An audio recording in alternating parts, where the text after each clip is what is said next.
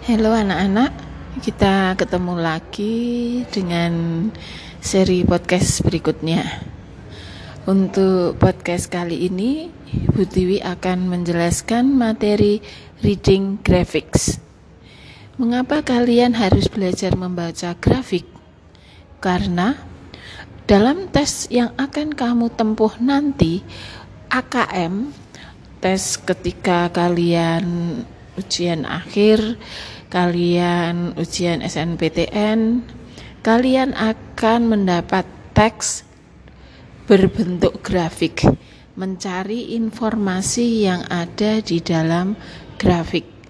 Nah, kali ini karena ini adalah pelajaran bahasa Inggris, maka grafik-grafik yang akan kalian pelajari, yang akan kalian baca, tentu saja grafik-grafik dalam bahasa Inggris.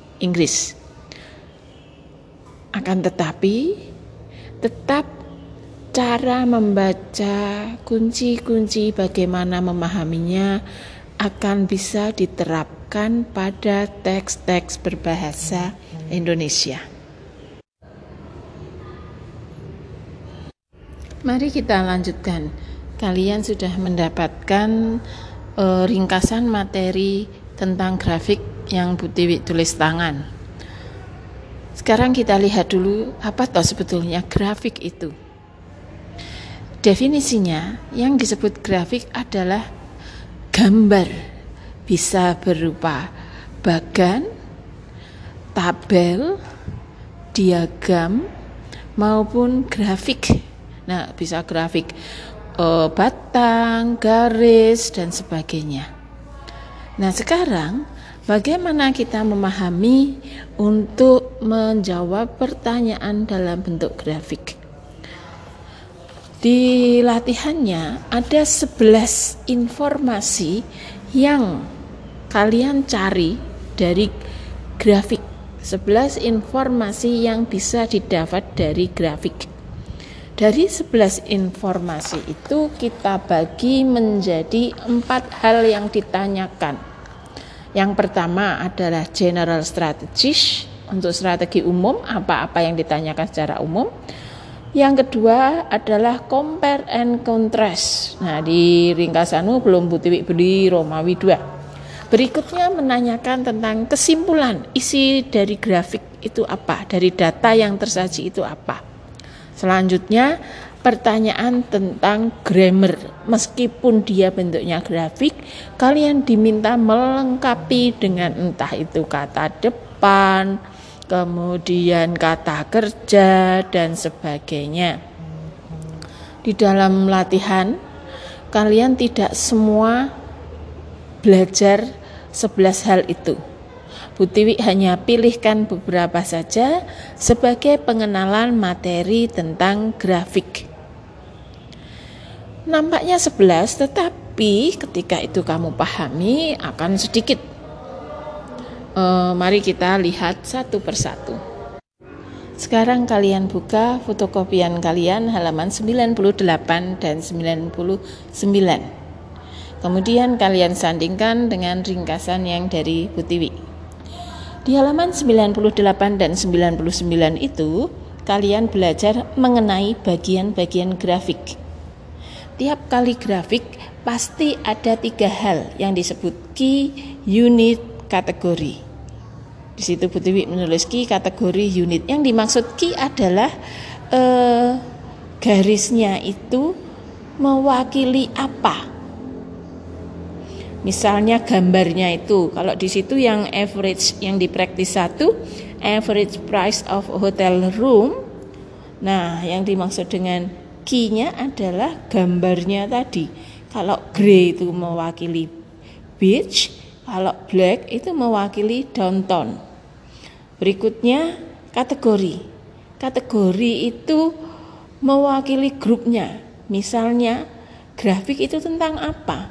Tentang orang-orang penduduk, tentang kota, tentang wilayah, atau tentang institusi. Berikutnya key Nah, oh sorry kok ki unit.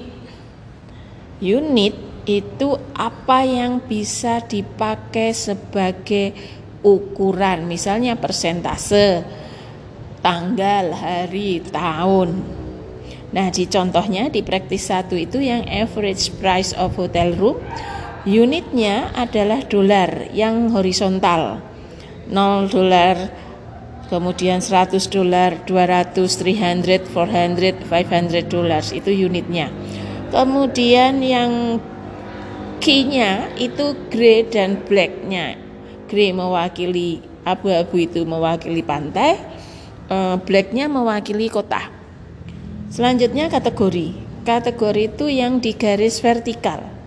Januari, Februari, dan seterusnya.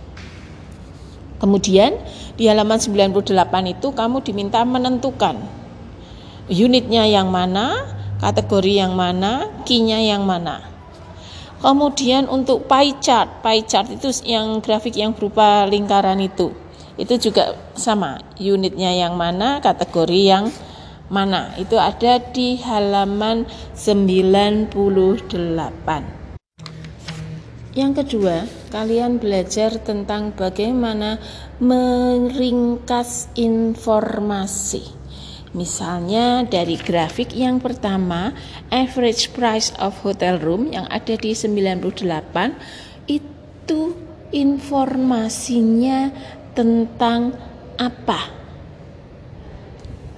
Apakah mengenai jumlah pengunjung atau jumlah rata-rata e, penghasilan hotel atau rata-rata harga hotel di pantai maupun di kota pada bulan-bulan tertentu.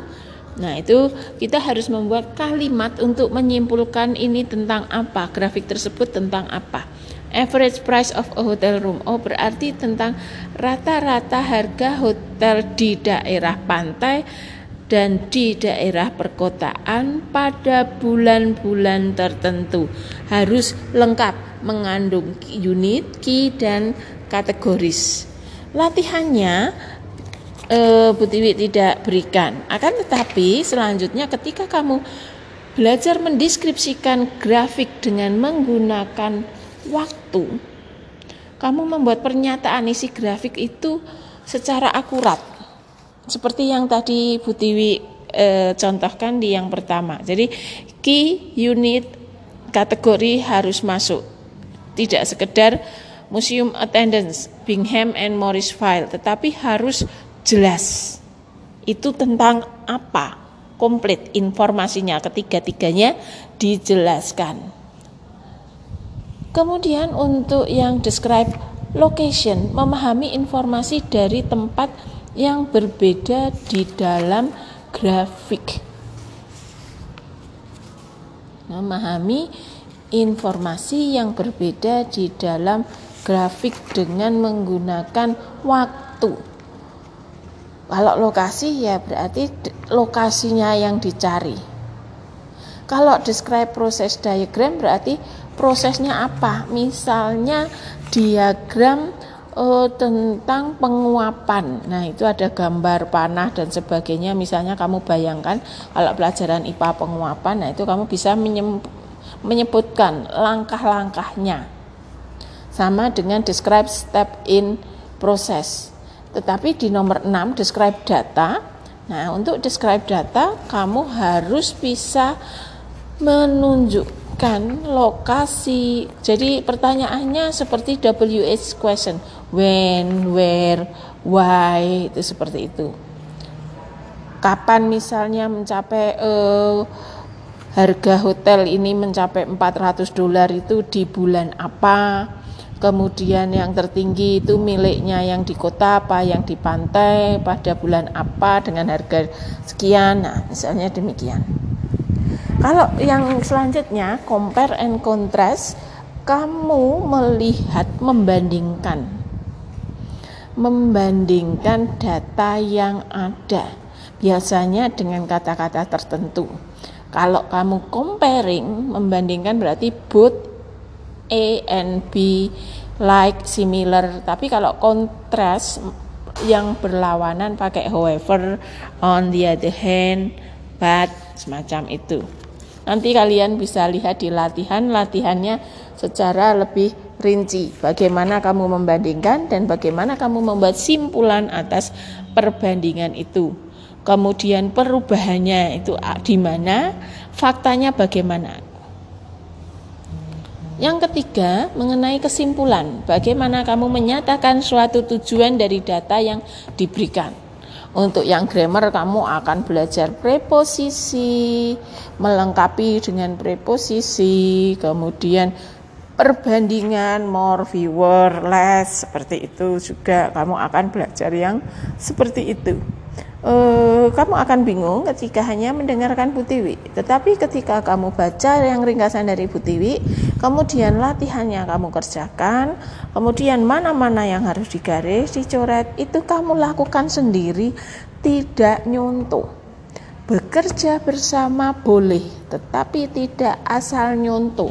Karena tujuannya adalah kalian belajar bukan sekedar kalian mendapat nilai bagus. Percuma kalian mendapat nilai bagus, tetapi kalian tidak bisa memahami teksnya. Materi-materi mendapat nilai bagus, ulangan mendapat nilai bagus karena bekerja sama. Oke. Tapi kalian juga harus paham materinya. Karena Bu Tiwi hanya membantu kalian di masa pandemi ini menyiapkan kalian agar siap mengikuti tes jenis baru yaitu AKM. Oke. Sekian, terima kasih, selamat belajar. Have a nice day.